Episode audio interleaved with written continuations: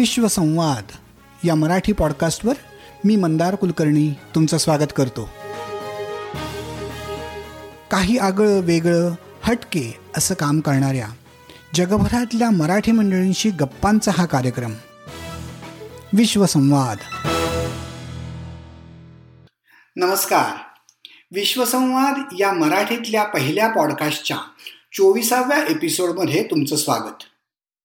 यावर्षी एक जानेवारीला सुरू झालेल्या या मराठीतल्या पहिल्या पॉडकास्टला या एपिसोडबरोबरच एक वर्ष पूर्ण होत आहे संपूर्ण जगभरातल्या जवळजवळ चार हजार श्रोत्यांनी आजवर हा पॉडकास्ट डाउनलोड केला आहे आणि पाच हजाराचा टप्पा लवकरच गाठण्याकडं आमची वाटचाल चालू आहे. या निमित्तानं आमच्या सगळ्या श्रोत्यांचे आणि भरभरून प्रतिसाद देणाऱ्या चाहत्यांचे मनापासून आभार. तुम्हा सर्वांना नवीन वर्षाच्या अनेक अनेक शुभेच्छा. मागच्या एपिसोडमध्ये सायली राजाध्यक्ष यांच्याशी झालेल्या गप्पांना तुमचा खूप छान प्रतिसाद मिळाला. त्यांच्या मुलाखतीचा दुसरा भाग आजच्या या एपिसोडमध्ये सादर करतो आहोत. मराठी ब्लॉग्स लिहिण्याबरोबरच सायली यांनी चालवलेला दुसरा महत्त्वाचा उपक्रम म्हणजे डिजिटल दिवाळी एक नेटका अंक. या नावाचा ऑनलाईन मल्टीमीडिया दिवाळी अंक. आजच्या एपिसोडमध्ये त्यांच्या या उपक्रमाबद्दल सायली आपल्याशी बोलणार आहेत. नमस्कार सायली पुन्हा एकदा भाषा विश्वसंवाद या पॉडकास्टवर तुमचं स्वागत. नमस्कार मंदार. आपण मागच्या एपिसोडमध्ये तुमच्या ब्लॉगिंगबद्दल बोललेलो आहोत आणि ती खूप इंटरेस्टिंग माहिती तुम्ही आमच्याशी शेअर केली होती. त्या हो. ब्लॉगिंगच्या इतकंच तुमचं दुसरं काम मला खूप महत्वाचं वाटतं ज्याच्याबद्दल मला खूप कुतूहल आहे. आणि ते म्हणजे तुम्ही गेली काही वर्ष डिजिटल दिवाळी अंक ऑनलाईन पब्लिश करताय. त्या अंकाची जी टॅगलाईन आहे ती मला आवडली की तो नेटका दिवाळी अंक आहे. की जो इंटरनेट मधला नेट हा शब्द आणि मराठीतला त्याचा नेटका हा तुम्ही जे त्याच वापरलाय तो खूपच अगदी अप्रोप्रिएट झाला असं मला वाटतं. बरोबर बरोबर. तर मराठीत दिवाळी अंकांची जी प्रचंड शंभरपेक्षा जास्त वर्षांची जी परंपरा आहे त्याला हे. हो. तुम्ही नवीन रूपड बहाल केलंय असं म्हणायला पाहिजे. तर हो. आपण हा असा ऑनलाईन किंवा डिजिटल दिवाळी अंक काढावा ही कल्पना कुठून सुचली? त्याचा उगम काय होता? ही कल्पना मला सुचवणारा माझा नवरा होता. माझा नवरा पत्रकार आहे आणि मिंट नावाचं जे दैनिक आहे त्यात तो संपादक आहे कार्यकारी संपादक. तीन वर्षांपूर्वीच दोन हजार चौदा मध्ये दिवाळी जवळ आलेली असताना आम्ही चहाला बसलो होतो सकाळी चहा घेत होतो. तर तेव्हा तो मला म्हणाला की तू असा एक ऑनलाईन दिवाळी अंक काढून का बघत नाहीस? का प्रयत्न करून बघत नाहीस? आणि साधारण तेव्हा दिवाळीला एक महिनाच उरला होता. तर मी फेसबुकवर पोस्ट लिहिली की असा एखादी दिवाळी अंक काढायचा विचार आहे तर काही मदत करू शकाल का? किंवा कोणी काही लिहिल का वगैरे? तर इतका छान प्रतिसाद दिला त्याला मित्रमैत्रिणींनी. आणि पटापट सगळ्यांनी की हो आम्ही लिहू असं सांगितलं. आणि लिहिलं तसं. आणि माझे वडील आणि माझे सासूबाई माझे वडील म्हणजे नरेंद्र चपळगावकर आणि माझे सासूबाई म्हणजे विजयराजाध्यक्ष ते दोघं घरचेच असल्यामुळे त्या दोघांनाही अर्थात मी पकडलं. आणि त्यांना सांगितलं की तुम्हीही या अंकासाठी लिहिलं पाहिजे काहीतरी. आणि तसं या अंकाचं त्यांनी लिहिलं. म्हणजे त्यांनी दोघांनी तर लिहिलंच. आणि इतर मित्रमैत्रिणींनीही लिहिलं अंकासाठी. आणि साधारण महिनाभरात हा अंक काढला. तर आता हा अंक जेव्हा काढला तेव्हा त्याचं अक्षरशः आम्ही सगळं एखादी केलं. म्हणजे संपादन नंतर त्याचं प्रूफ रिडिंग जेवढं मला जमेल तेवढं. माझं काही इतकं मराठी उत्तम नाहीये की सगळं प्रूफ रिडिंग शुद्ध लेखन येते पण जितकं जमेल तितकं मी केलं. आणि असा तो अंक पहिला दिवाळी अंक दोन म्हणजे आमचा पहिला दिवाळी अंक हा दोन हजार चौदा मध्ये प्रसिद्ध झाला. तर तत्पूर्वी नेटवर काही दिवाळी अंक निघत होते पण मी काय कधी बघितलेले नव्हते ते. तर हा पहिला दिवाळी अंक दोन हजार चौदा मध्ये निघाला. त्याला काही अशी एक विषय असा नव्हता थीम अशी नव्हती. ज्याला ज्या विषयावर वाटेल ज्याला त्यावेळेला सुचलं अशा विषयावर लोकांनी लिहिलं त्याच्यात. आणि तो छान हिट झाला. म्हणजे त्यावेळेचा दिवाळी अंक पहिला होता आणि तो छप्पन्न देशांमध्ये बघितला गेला. आणि त्याला साधारण खूप नाही पण त्याला एक काहीतरी पासष्ट सत्तर हजार हिट्स होते त्याला तरी. आणि साधारण तो एक पंधरा ते वीस हजार लोकांनी बघितला होता. तर हा पहिल्या प्रयत्नात मला वाटतं हे चांगलंच होतं. म्हणजे कुठल्याही तशा जाहिरातीशिवाय फक्त फेसबुकवर याची जाहिरात केली होती. आणि तो चांगलाच झाला होता म्हणजे तसा. दिवाळी अंकांच्या संपादनाचं काम तुम्ही म्हणालात तसं खूपच मोठं शिवधनुष्यासारखंच असतं. आणि मराठीत खूप प्रसिद्ध नामांकित संपादक त्याचं काम करतात असं आपल्याला माहिती आहे किंवा करत होते. तर ही हो. सगळी जबाबदारी एक हाती उचलण्याचं तुम्ही धाडस कसं केलं? तुम्हाला त्या मागे पूर्वी संपादनाची काही बॅकग्राऊंड होती का? पहिलं मी असं सांगेन की हे जे मराठीतले नावाजलेले संपादक आहेत त्यांच्या मी आसपास पण नाहीये. म्हणजे त्यांची संपादनाची परंपरा त्यांचा अभ्यास त्यातला. आणि त्यांची एकूण पार्श्वभूमी ह्याच्या मी कुठे आसपास सुद्धा नाहीये. माझा या हे सुरू करण्यामागे माझा एकमेव उद्देश असा होता की आपण एकीकडे म्हणत असतो की मराठीचं वाचन कमी झालेलं आहे. आणि दुसरीकडे आपल्या हातात गॅजेट्स असताना आणि त्याचा आपण भरपूर वापर करत असताना त्याच्यावर काहीतरी उपलब्ध करून द्यावं असा या मागचा उद्देश होता. की हातात पुस्तक घेऊन वाचायला वेळ नसेल तर हातात मोबाईल असताना तर वाचूच शकतो आपण. कुठेही वेळ मिळाला पटकन एखादा लेख वाचला हे तर करूच शकतो. तर मुख्य उद्देश हा होता त्याच्या मागचा. म्हणजे वाचन कमी झालं असं म्हणण्यापेक्षा मी म्हणेन माध्यम बदललंय वाचनाचं. म्हणजे तुम्ही हातात पुस्तक घेऊन वाचण्यापेक्षा तुम्ही हातात आयपॅड घेऊन वाचणं जास्त प्रिफर करत असाल. काय मी अजूनही हातात पुस्तक घेऊन वाचणारीच आहे. दुसरी गोष्ट संपादनाचा अनुभव म्हणाल तर मी बातम्यांच्या म्हणजे मी वृत्त विभागात काम केलं होतं आकाशवाणीला पण दूरदर्शनला पण. आणि मी तत्पूर्वी औरंगाबादला दैनिक मराठवाडा आनंद भालेराव त्याचे संपादक होते. त्या दैनिक मराठवाडामध्ये मी खूप दिवस इंटर्नशिप आता ज्याला म्हणतो तसं मी खूप वर्ष बारावीत असल्यापासून काम करत होते. हो. आणि त्याचा मला खूप फायदा झाला या सगळ्या गोष्टींसाठी. आणि आकाशवाणी आणि वर्तमानपत्रात काम करण्याचा एक फायदा विशेषतः आकाशवाणीत काम करण्याचा फायदा की साधं सोपं सहज मराठी वापरण्याची सवय. ही आकाशवाणीला खूप शिकवली जाते की सुटसुटीत वाक्य साधं मराठी सोपं मराठी जास्त अलंकारिक नाही ह्या सगळ्या गोष्टी आकाशवाणीला खूप सतत सतत सतत बिंबवल्या जातात. त्यामुळे या गोष्टीचा नक्की फायदा झाला मला संपादनाच्या आणि एक हाती काम करायचं म्हणाल तर यामागे काही काही विक्रम वगैरे करण्याचा असं नसून यामागे असा उद्देश होता की ह्याच्यात पैसे काहीच नाहीये. तर जेव्हा आपल्याला पैसे मिळत नाही तेव्हा आपण कोणाला तरी ह्या कामासाठी पाचारण करणं किंवा ऑफर करणं हे काम कराल का माझ्या बरोबर? हे मला पटत नव्हतं तेव्हा. नंतर मला हळूहळू गेल्या वर्षीच्या अंकापासून म्हणजे मग नंतर प्रसाद देशपांडे हा आमचा जो व्हिडिओज करतो तो मित्र तरुण मित्र आहे जो माझा तो एका वेगळ्या कामासाठी माझ्याकडे आला होता माझ्या घरी आणि मी त्याला नंतर विचारलं की बाबा असं असं मी काम करते माझ्यावर काम करशील का? तर तो लगेच हो म्हणाला आणि विना मोबदला काम करायला लागला. मग त्याला गेल्या अंकापासून आम्ही थोडासा मोबदला द्यायला लागलो. किंवा गेल्या अंकापासून मेघाताई कुलकर्णी या आकाशवाणीत अधिकारी होत्या त्या आम्हाला या अंकासाठी मदत करायला लागल्या. यावर्षी शर्मिला फडके आणि अमृता दुर्वे या दोघी जणी जॉईन झाल्या आम्हाला. तर असं ते हळूहळू होत गेलं. पण अजूनही आमच्या अंकाची टीम खूप लहान आहे. आणि यात प्रचंड काम करावं लागतं. मला असं माहितीये की गेले काही वर्ष म्हणजे चौदाचा पहिला झाल्यानंतर गेले दोन तीन वर्ष तुम्ही विशिष्ट एखादा विषय एखादी थीम घेऊन तुम्ही दिवाळी अंक काढताय. तर हो. आतापर्यंत कोणत्या कोणत्या थीम्स तुम्ही हँडल केल्यात? आणि त्यांना वाचकांचा लेखकांचा कसा प्रतिसाद मिळाला? त्याबद्दल काय सांगता येईल? हा. सगळ्यात पहिले दोन अंक हे कुठल्याही थीम शिवाय वेगळे म्हणजे थीम नव्हती त्याला कुठलीही. पहिला मी म्हटलं तसं डिजिटल दिवाळी दोन हजार चौदाचा अंक त्याच्यानंतर लगेच संक्रांत विशेषांक दोन हजार पंधराच्या जानेवारीत एक काढला सुरुवातीला याला अनियतकालिकाचं स्वरूप होतं पण नंतर जेव्हा झेपेनाचं झालं तेव्हा मी ठरवलं की फक्त दिवाळी अंक काढायचं. त्यानंतरचा जो अंक होता तो पहिला थीम बेस्ड अंक होता तो डिजिटल वर्षा विशेषांक जो दोन हजार पंधराच्या जुलैत काढला. तर ह्या अंकात पाऊस हा विषय घेऊन कारण तो महाराष्ट्र म्हणजे भारतात तो पावसाळा असतो मान्सूनचा मौसम असतो आणि तो विषय घेऊन काढला होता. आणि या अंकाला खूप छान प्रतिसाद मिळाला. या अंकातला सगळ्यात मला आवडलेला लेख म्हणजे अश्विनी भिडे देशपांडेंनी लिहिलेला होता लेख या अंकासाठी. आणि अश्विनीताई किती मोठ्या गायिका आहेत हे सगळ्यांना माहिती आहे त्यांचा किती अभ्यास आहे त्या विषयातला हेही माहिती आहे आणि ती लिहितेही सुंदर अश्विनी खूप खूप सुंदर लिहिते अश्विनी. तर तिने या अंकात लेख लिहिला होता. याला छान प्रतिसाद मिळाला या अंकाला. त्यानंतरचा अंक दोन हजार पंधराचा दिवाळी अंकाला परत काही थीम नव्हती. पण दोन हजार सतराच्या आम्ही पाडवा पाडव्याला म्हणजे चैत्री पाडव्याला आम्ही एक अंक केला होता. तो आम्ही अनुवाद विशेष अंक केला होता.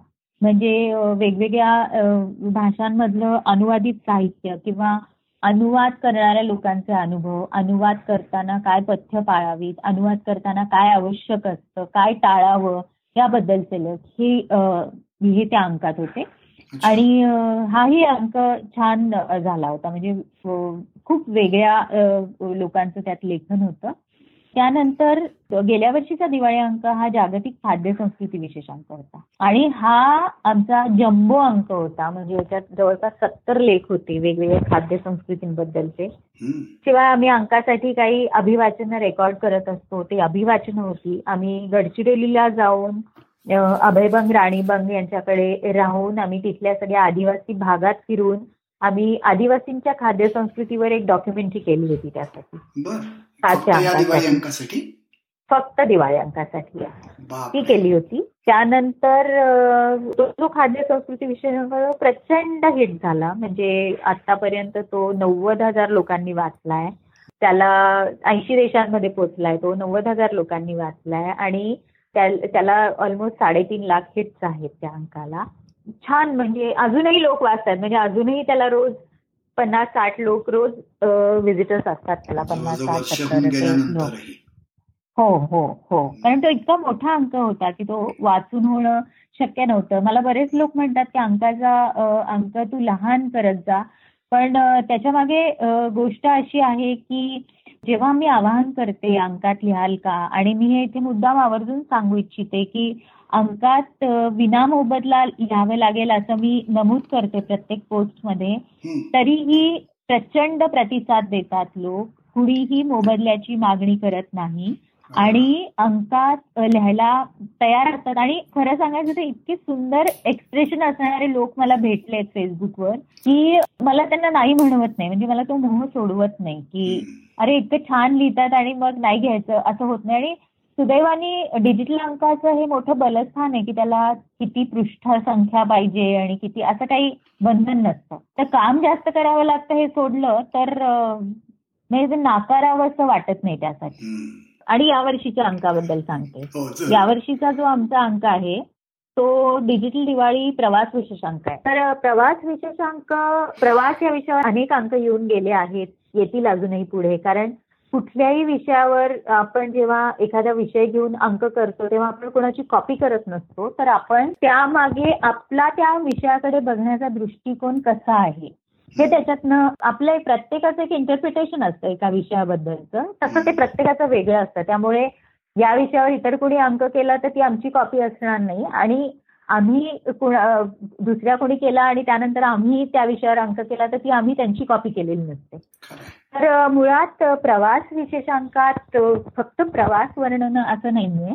तर प्रवासाकडे बघण्याचे वेगवेगळे दृष्टिकोन म्हणजे आम्ही ज्ञानाचे प्रवासी म्हणून याच्यात एक लेख आहे जो धर्मानंद कोसंबी यांनी ज्ञानाच्या शोधात ज्यांनी जगभर प्रवास केला त्यांच्याबद्दलचा एक लेख आहे. तो राहुल सरवटे या कोलंबिया युनिव्हर्सिटीत पीएचडी करणाऱ्या विद्यार्थ्यांनी लिहिला. तर मला हे खूप मोठं हे वाटतं की असे लेखक आणि उत्तम मराठी लिहिणारे जे परदेशात पीएचडी वगैरे करतायत अशा ह्यांनी लिहिणं किंवा शैलन भांडारेंनी गोडसे बज्जींचं जे आपण मराठीतला आद्य प्रवास वर्णन म्हणतो माझा प्रवास आहे त्याच्याबद्दल शैलेन भांडारेंनी लेख लिहिला शैलेन हा स्वतः ऑक्सफर्ड मधल्या ऍशमोलियम म्युझियमचा भारतीय नाणक विभागाचा तो क्युरेटर आहे तिथे. तर गेली वीस वर्ष तो तिथे आहे आणि शैलेंच्या लेखात एकही दुरुस्ती नाही किंवा एकही बदल करावा लागला नाही हे मी मुद्दाम सांगेन इथे. इतकं सुंदर मराठी इतकं चांगलं व्याकरण. नंतर या ह्याच्यात आम्ही स्थलांतर हा प्रवासातला खूप मोठा एक भाग असतो प्रवासाचा. तर या ह्याच्यात आम्ही स्थलांतर हा विषय खूप मोठ्या ह्याच्यानी वापरला आहे ह्याच्यात. स्थलांतरावर वेगवेगळ्या देशात स्थलांतरित झालेल्या लोकांनी लिहिलेले लेख आणि एक मुंबईमध्ये स्थलांतरित झालेल्या लोकांनी लिहिलेले लेख. असे दोन स्वतंत्र विभाग आहेत. शिवाय मग प्रवासातल्या प्रवासाच्या कथा म्हणून एक विभाग आहे. त्याच्यात एका मैत्रिणी लिहिले ती आमस्टरडॅममध्ये असते एकटी राहते आणि तिला एक ट्रॅव्हल बडी कसा मिळाला? म्हणजे तिला हा फक्त तिचा प्रवास ती मित्र आहे हा. म्हणजे ते फक्त प्रवास एकत्र करतात. मग ते काही त्यांच्यात काही असं भावनिक नातं नाहीये की ते काही बॉयफ्रेंड गर्लफ्रेंड आहेत किंवा असं काहीही नाही. ते एका इंटरनॅशनल क्लबमध्ये भेटले आणि त्यांनी एकत्र प्रवास करायचा ठरवला. कारण ती एकटी राहते मध्ये तिला कोणी कंपनी नव्हती आणि त्यालाही कोणी कंपनी नव्हती. तर अशा प्रकारचे पण वेगळे लेख आहेत. किंवा नंदन हुदावडेकरांनी एक फार सुंदर लेख लिहिलेला आहे की त्यांनी बाकी मर्ढेकरांच्या कवितेचं शीर्षक आहे त्याला अनजडतेला त्या कधी मनामनाचे आले पोत म्हणून. हा जो लेख आहे तो नंदननी सेंट पीटर्सबर्गमध्ये दस्तेवस्कीच्या क्राईम अँड पनिशमेंट मधला जो प्रोटॅगनिस्ट आहे तो ज्या ज्या गल्ल्यांमधनं फिरला त्या गल्ल्यांमध्ये फिरून त्या कादंबरीचा विचार करून लिहिलेला लेख तर आता प्रवासाकडे अशा प्रकारे बघणारे लोक पण असतात आणि त्यांना अशी अभिव्यक्ती असते. आणि हे नंदननी स्वतः सुचवलेला विषय हा. तर मला असं वाटतं की अशा प्रकारचे लेख खूप कमी आतापर्यंत प्रवास या विषयावरचे लेख कमी असे या प्रकाराने विचार प्रवासाचा करणारे असे आलेले आहेत. हे खूप एक मोठं हे वाटतं मला की या प्रकाराने या अंकात आलेले लेख. किंवा यावर्षी सोव्हिएत युनियनच्या म्हणजे रशियन क्रांती शंभर वर्ष झाली म्हणून त्या निमित्ताने आम्ही एक मुद्दाम लेख संदीप कलभांडेंनी लिहिलेला आहे. आणि मग वेगवेगळ्या म्हणजे अंबरीश मिश्रांचा एक मुसाफिर जायगा का म्हणून लेख आहे ज्याच्यात चित्रपट संगीताचा प्रवास आणि चित्रपटांमधली प्रवासाबद्दलची गाणी असं त्यांनी दोन्ही करून असा एक लेख लिहिलेला हा तर अशा विषयांवर खूप छान लेख आहेत या अंकात यातले बरेचसे लेख मी वाचलेले आहेत त्यामुळे ते किती सुंदर आहेत हे मला छानच माहीत आहे प्रश्नच नाही काही त्यात.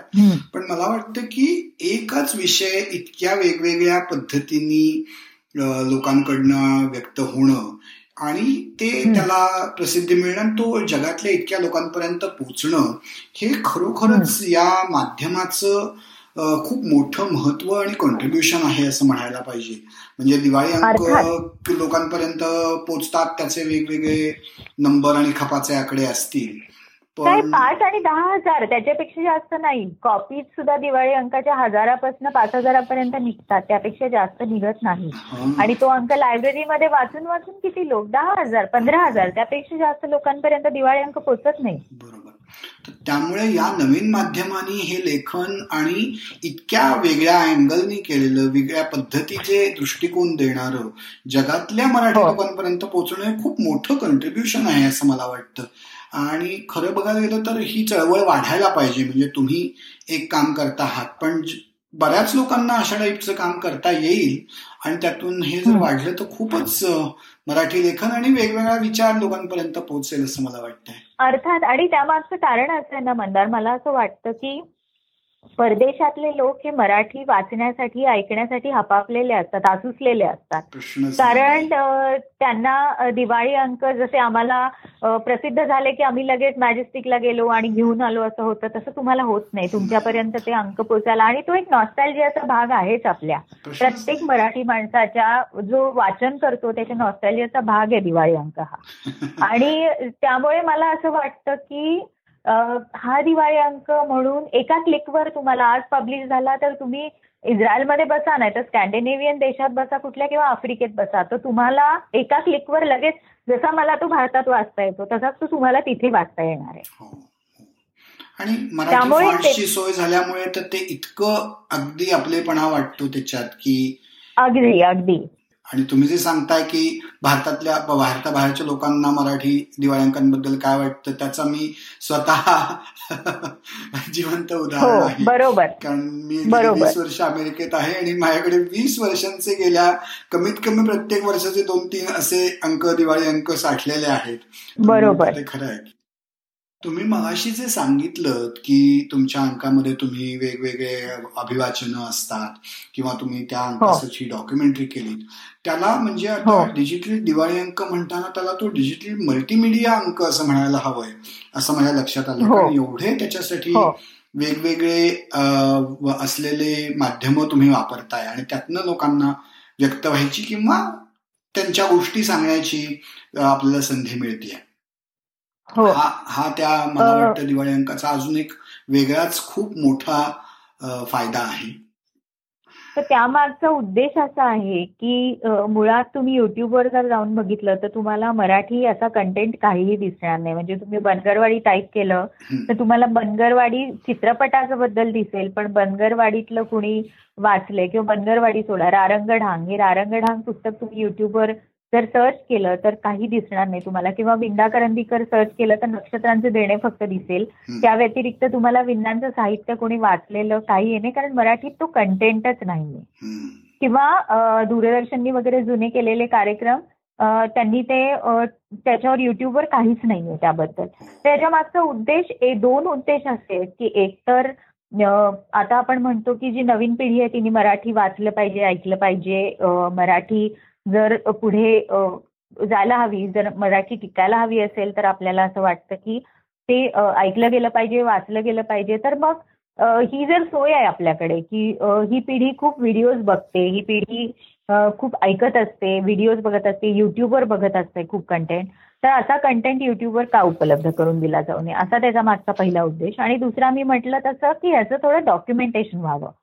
की विंदा करंदीकरांच्या थोड्या कवितांचं. किंवा मी उदाहरणं सांगते किंवा नामदेव ढोसाळ्यांची एखादी कविता. किंवा आता या अंकासाठी आम्ही प्रवास विशेष अंक आहे म्हणून बनगरवाडीतलं केलं किंवा प्रभाकर पाध्यांचं टोकोनोमा मधलं एक आम्ही परिचय उतार्याचं वाचन सचिन खेडेकरांनी केलेलं आहे किंवा एका रानवेड्याची शोधयात्रा सोनाली कुलकर्णींनी वाचलेला आहे. तर ह्या प्रकारचं हे करण्यामागे असाच उद्देश की आज प्रभाकर पाध्ये किती लोकांना माहिती असतील? खूप कमी लोकांना माहिती असतील. म्हणजे पन्नाशीच्या पुढच्या लोकांना प्रभाकर पाध्ये माहिती असतील. तर या प्रकारचं थोडंसं डॉक्युमेंटेशन व्हावं हा याच्या मागचा उद्देश आहे. त्यामुळे आम्ही अभिवाचनाचे प्रयत्न की तेरू ही कादंबरी मी इतक्या लहानपणापासून वाचतो आहे. पण जेव्हा तिचं हो, हो. अभिवाचन केलेलं मी जेव्हा चिन्मयीने केलेलं आहे. हो. हो फारच छान अनुभव होता तो. आणि ते वाचलंही खूप सुंदर. आणि पुन्हा एकदा ते हो. सगळं गौरी देशपांड्यांचं लेखन असं प्रत्यक्ष आपल्या डोळ्यासमोर उभं राहत आहे असं वाटलं. हो हो हो. तर मला पुढचा प्रश्न विचारायचा होता की मगाशी तुम्ही म्हणालात की हे सगळं आपण विनामूल्य करताना लोकांची मदत कशी घ्यायची आपल्याला कळत नाही. पण तुमच्या या दिवाळी अंकात मी या वर्षीचा जर बघितला तर इतक्या प्रसिद्ध सेलिब्रिटी म्हणावं असे कलाकार किंवा लेखक त्याच्यात आहे. म्हणजे सचिन खेडेकर आहेत. मागच्या वर्षी मी महेश एलकुंजवारांचा व्हिडिओ बघितला होता. या सगळ्या हो. नावाजलेल्या लोकांनाही यात पार्टिसिपेट करायला तुम्ही कसं कन्व्हिन्स करता? असा अगदी माझा कुतूहलाचा वैयक्तिक प्रश्न आहे. खरं सांगायचं ते यात माझं काहीही क्रेडिट नाहीये. ह्याचं कारण असं की महेश एलकुंजवारांची गोष्ट तर ते आमचे फॅमिली फ्रेंड आहेत. म्हणजे माझ्या सासूबाईंचे जुने मित्र आहेत ते किंवा आमचे घरगुती संबंध आहेत. महेश काका म्हणते मी त्यांना. त्यामुळे त्यांना मी गळ घातली की तुम्हाला बोलावंच लागेल आणि स्वयंपाक या विषयावर बोलावं लागेल. म्हणजे महेश काकांना एक नाटककार म्हणून किंवा कादंबरीकार किंवा ललित लेखक म्हणून सगळेच ओळखतात. पण महेश काकांना मी म्हटलं की तुम्ही स्वयंपाकावर. आणि त्यांनी लगेच हो म्हटलं म्हणजे त्यांनी काही आढेवेडे घेतले बरं तू कधी येणार आहेस? ठीक आहे किती वेळ बोलायचंय? म्हणजे असं या इतक्या ह्याच्यावर झालं. आता सचिन खेडेकर सोनाली कुलकर्णी वगैरे सोनालीचं तर मी मुद्दाम सांगेन की सोनालीला अशा नव्या प्रयोगांमध्ये कायम रस असतो. तिने स्वतःहून मला सांगितलं होतं की मला तुझ्या एका अंकासाठी अभिवाचन करायचं आहे. हे सोनालीनी स्वतः सांगितलं होतं. सचिन खेडेकरांची माझी वैयक्तिक ओळख नव्हती पण मी चिन्मयी थ्रू त्यांच्याशी संपर्क साधल्याबरोबर त्यांनी एका क्षणाचाही आडेवेडे काहीही न घेता लगेचच हो म्हटलं. मी त्यांना सांगितलं की मी तुम्हाला पैसे देऊ शकणार नाही फार तर फार मी तुम्हाला घरी जेवायला बोलवू शकते. ते म्हणाले मला आवडेल. म्हणजे ह्या लोकांना सुद्धा असं काहीतरी करण्यात रस असतो त्याचं महत्त्व त्यांना माहिती असतं की हे करण्यामागे काय आहे. हे महत्त्व माहिती असतं त्यांना. त्यामुळे ते आणि या सगळ्यांच्या मदतीशिवाय हे शक्यच नाही. शुभांगीने यावेळेला रारंग डांग वाचले किंवा सीमा देशमुखांनी लाल तारा काळे धुके अजिता काळेंच्या देशांतरीच्या गोष्टी सांगतामधला रशियावरचा जो लेख आहे त्यातला एक भाग वाचलाय. तर या प्रकारचं त्यांच्या मदतीशिवाय शक्यच नाहीये हे. ते येऊन आनंदाने स्वतः वाचतात. म्हणजे शिवाय आमच्या या अंकात मुलाखती पण आहेत. तेच म्हणजे मला असं वाटतं की या कामाची जी पावती आहे ती फक्त वाचकांपर्यंत ते पोचणं किंवा इतक्या लोकांनी इतक्या देशातल्या लोकांनी तो वाचला याच्या इतकंच त्यात पूर्णपणे काहीही मोबदल्याची अपेक्षा नसताना इतकी नावाजलेली सेलिब्रिटी लोक स्वतःहून पार्टिसिपेट करतात किंवा विचारल्यानंतर हो. भाग घेत आहेत हो. ही त्या कामाची हो. पावती आहे असं मला वाटतं आणि पुन्हा एकदा. त्याबद्दल तुमचं अभिनंदन करायला पाहिजे कारण या सगळ्या लोकांना तुम्ही एकत्र आणून त्यांच्या त्यांना आमच्यापर्यंत पोहोचवतायत मनापासून आभार. आपण मध्ये बोललेलो होतो तो धागा मला उचलायचा आहे. की हा जो हा. डिजिटल दिवाळी अंकाचा जो पसारा आहे त्यात प्रचंड प्रमाणात ह्युमन एफर्ट्स तर आहेतच. पण तो हो. बऱ्यापैकी इन्व्हेस्टमेंट्स पण आहेत कारण तुम्ही याच्यासाठी खूप प्रवास करताय किंवा हे व्हिडिओज तयार करताय किंवा अभिवाचन आहे. तिथे जाणं हे भाव प्रवासाचा खर्च सुद्धा भाव अ, महत्त्वाचा आहे. तर मला हो. असं माहितीये की तुम्ही मागच्या वर्षी क्राऊड फंडिंग सारखा प्रयोग करून बघितला की सर्वसामान्य हो. जनतेला आवाहन करून त्यांच्याकडून याला काही आर्थिक मदत मिळते आहे का तर तो क्राऊड हो. फंडिंगचा अनुभव कसा होता आणि त्यातनं तुम्हाला पुरेस हा उपक्रम पुढे चालू ठेवण्या इतकं फंडिंग मिळालं का आणि मिळालं असलं किंवा नसलं तरी या प्रोजेक्टचं भवितव्य कसं? किंवा तुम्हाला ते कुठे घेऊन जायचंय पुढे? त्याच्याबद्दल तुमचे काय प्लान्स आहेत? असा मला प्रश्न विचारायचा याच्या आर्थिक गणिताबद्दल मी एक सांगेन की असे कुठलेही उपक्रम आर्थिक पाठबळ असल्याशिवाय चालत नाही. याचं कारण असं आहे की मी म्हटलं तसं की माझे ह्युमन एफर्ट कितीही असले तरी मी ते माझ्या आनंदासाठी करते म्हणून मला त्यातून मोबदला नाही मिळाला तरी चालू शकतं. पण जे लोक इतर मला माझ्या टीममध्ये प्रसाद आहे किंवा यावर्षी अमृता दुर्वेनी खूप छान मुलाखती केल्या धारावीवर तिने एक डॉक्युमेंटरी केली आहे. किंवा शर्मिला आणि मेधाताईंनी जी एडिटिंगसाठी मदत केली आहे. किंवा किंवा यावेळेला आम्ही प्रूफ रिडिंगवर आम्ही भरपूर पैसा खर्च केलाय. कारण आम्ही प्रूफ रिडिंगसाठी सध्याचे उत्तम प्रूफ रिडर जे आहेत अरुण फडके आणि वृषाली फडके त्यांना आम्ही या अंकात सह- सहभागी केलं होतं. त्यामुळे आम्ही प्रूफ रिडिंगवर भरपूर पैसा खर्च केलाय कारण जेव्हा एखादं तुम्ही एखादी गोष्ट करता तेव्हा ती उत्तम करावी या विचाराची मी आहे या मताची मी आहे. त्यामुळे करतो तर पहिली गोष्ट अशी की टाटा कॅपिटलचा मी इथे मुद्दाम उल्लेख करेन की टाटा कॅपिटल या संस्थेनी मला गेल्या वर्षी आणि यावर्षी थोडी आर्थिक मदत या अंकासाठी स्पॉन्सरशिप थोडी दिली आहे.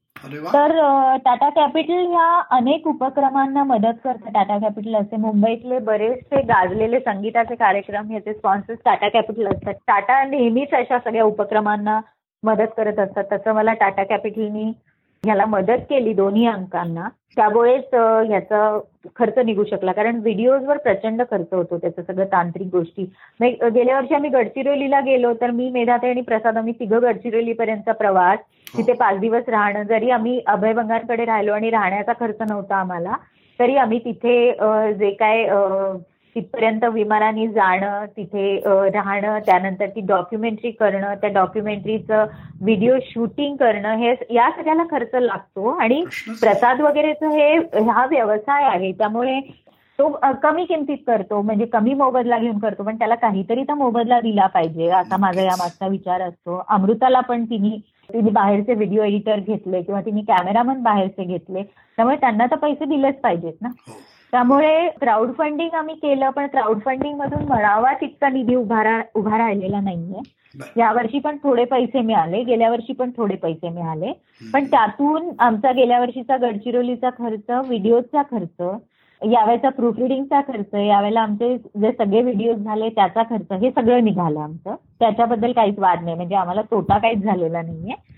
पण लेखकांना जो पैसा देता यायला पाहिजे. म्हणजे मला हे नेहमी वाटतं. आता या अंकात तुम्ही बघाल तर या अंकात नावाजलेले खूप कमी लेखक आहेत. सगळे नवोदित लेखक आहेत आणि सुंदर लिहिणारे आहेत. पण मला असं नेहमी वाटतं की लेखकांना पाचशे आणि सातशे रुपये मोबदला देणं हे काही मला बरोबर वाटत नाही. म्हणजे लेखकांना चांगले पैसे देता आले पाहिजे. आणि त्यासाठी या अंकाला अजून पैसे कसे मिळवता येतील याचा मी विचार करते खरं तर यावर्षी जेव्हा प्रवास विशेष करायचा ठरला तेव्हा माझ्या डोक्यात अशी कल्पना होती की स्पॉन्सरशिप जर मिळाली तर आपण कुठेतरी एखाद्या बाहेर देशात म्हणजे उदाहरणार्थ महेश काका एकोणची मला म्हणाले होते की मी त्यांना म्हटलं होतं असा विचार आहे. तर ते म्हणाले होते चल फ्रान्समध्ये मी येतो. फ्रान्समध्ये त्यांच्याबरोबर आठ दिवस राहून तिथल्या गावात राहून ते त्याच्याबद्दल लिहिणार होते. असं आमचं बोलणं पण झालं होतं.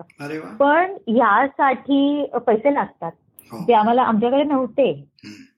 त्यामुळे आम्हाला इतका छान कल्पना असून सुद्धा आम्हाला ती प्रत्यक्षात आणता आली नाही ही कल्पना. तर मला असं वाटतं की यासाठी कसे कसा उभा करायचा पैसा हा तर मोठा भाग आहे पण त्याचा प्रयत्न चालू आहे बघूया पुढच्या वर्षी अजून काय करता येईल ते Sponsorships. यावर्षी थोड्याशा आम्हाला दोन तीन जाहिराती पण मिळाल्या त्या अजून मिळतील का असंही बघायचं आहे. आणि तिसरी गोष्ट तुम्ही जे विचारलं की अंकाचं भवितव्य काय. तर म्हटलं तसं आर्थिक पाठबळ असल्याशिवाय कुठलाही उपक्रम खूप काळ चालू शक- शकत नाही दीर्घकाळ. आणि दुसरी गोष्ट अशी आहे की कुठल्याही उपक्रमाला एक नाविन्य आणि त्याचं एक प्रयोजन असतं. ते नाविन्य संपलं आणि त्याचं प्रयोजन संपलं की मग तो शिळा वाटायला लागतो तो जुनाट वाटायला लागतो. तर मला असं वाटतं की दहा वर्ष अंक काढून तो बंद करावा असं मी आत्ता असं माझ्या आत्ता डोक्यात आहे मला पुढचं माहिती नाही पुढे काय येते. पण दहा वर्ष उत्तम अंक काढून मग नंतर तो अंक बंद करावा असं माझ्या डोक्यात आहे. मी अजून काही नक्की ठरवलेलं नाहीये पण असं काहीच करावं असं डोक्यात आहे. अच्छा. सायली मला खूप छान वाटतंय की जवळजवळ मी वर्षभर तुमची मुलाखत घेण्यासाठी थांबलो आणि या दोन मुलाखती झाल्यानंतर मला आता अगदी असं तुम्हाला खात्रीने सांगा असं वाटतंय की it was worth the wait thank you thank you so much thank you खूपच छान आपलं बोलणं झालं आणि मला खात्री आहे की या पॉडकास्ट ऐकणाऱ्या जगातल्या सगळ्या लोकांना हे आव- आवडा आवडेल ऐकायला. तुमचा हो. तुमचे जे ब्लॉग्स आणि तुमचा दिवाळी अंक आहे त्याच्याकडे पण यातनं काही लोक वळतील अशी मला नक्की खात्री आहे. त्याबद्दल हो. पुन्हा एकदा तुमच्या इतक्या छान कामाबद्दल तुमचं मनापासून अभिनंदन करूयात आणि आपण आपल्या गप्पा थांबवूयात धन्यवाद मंडळी गेलं वर्षभर माझ्या या मराठी पॉडकास्टचे एपिसोड्स तुम्ही ऐकत आला आहेत फेसबुक आणि ईमेल्सच्या माध्यमातून तुमचा मिळालेला प्रतिसाद हा खूपच उत्साह वाढवणारा आहे. नवीन वर्षाची भेट म्हणून तुमच्या मित्रमंडळींना विश्वसंवादची ओळख जरूर करून द्या. त्यांना ही अभिनव भेट नक्की आवडेल. नवीन वर्षाचं स्वागत करत. यापुढचा म्हणजे पंचवीसावा एपिसोड घेऊन एक जानेवारीला आपण पुन्हा भेटणार आहोत. तेव्हा ऐकत रहा आणि ऐकवतही रहा. विश्वसंवाद.